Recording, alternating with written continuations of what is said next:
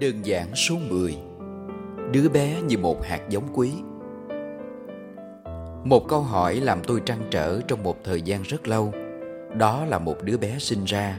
Nó dễ thương, hồn nhiên, không ai dạy cười Nhưng nụ cười vẫn thánh thiện. Mọi thứ đều đáng yêu.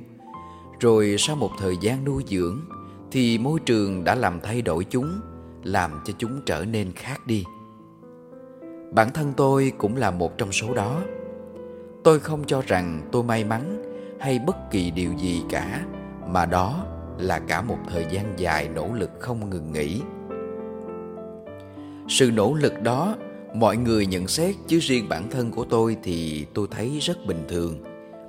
Vì cuộc sống phải vận động như sự chuyển động của vũ trụ, sự lớn lên của mỗi loài hay sự phát triển của cây cối chẳng hạn ta không hề thấy chúng than thở gì cả. Chúng chỉ biết im lặng, luôn cố gắng để duy trì sự sống. Vậy còn chúng ta thì sao? Chúng ta luôn kêu than, luôn trách móc và ngồi đó kỳ vọng. Chúng ta có tự hỏi rằng, chúng ta đã nỗ lực như thế nào hay chưa? Thật ra mọi việc đều cần cả một quá trình để dẫn đến kết quả. Chúng không phân biệt đối xử tốt hay xấu chỉ biết là một kết quả được tạo ra là do cả một quá trình.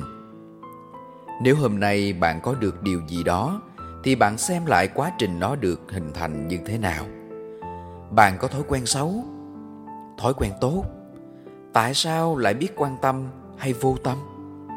Tại sao nói chuyện lại thu hút? Tại sao lại vô duyên?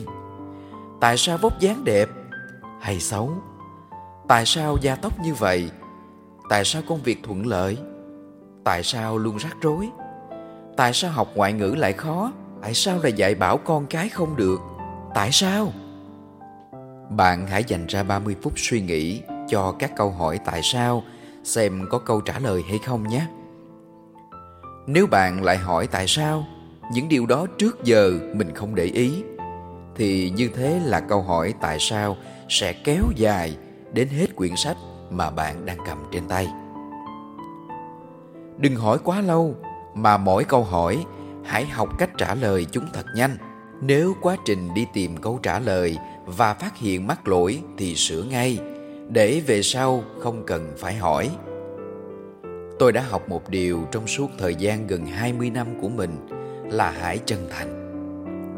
Chân thành đón nhận những thứ xung quanh mình với góc nhìn tích cực chính vì vậy, tôi không cho rằng mình đã vất vả để đạt được những điều hôm nay, và cũng không cho rằng mình may mắn gì cả. Tôi chỉ chân thành mong muốn một cách rõ ràng và chân thành thực hiện chúng, để chính tôi tự giúp mình hoàn thiện hơn mỗi ngày. Mỗi ngày với tôi là một trải nghiệm thú vị. Tôi học biết ơn những điều đã xảy ra với mình, ơn những thử thách đến để vượt qua và tôi sống hàng ngày với chúng như thể đó là không khí. Bạn đừng nghĩ cuộc sống tôi thuận lợi nên mới có cách nghĩ lạc quan như vậy. Tôi và bạn hay bất kỳ ai đều giống nhau cả. Chỉ khác nhau là cách chúng ta nhìn vấn đề đó dưới góc độ nào mà thôi. Tích cực hay tiêu cực? Lạc quan hay bi quan? Bế tắc hay là động lực? Cách nhìn và hành động sẽ tạo ra kết quả, và khi bạn nghĩ thế nào thì nó sẽ luôn đúng như bạn nghĩ.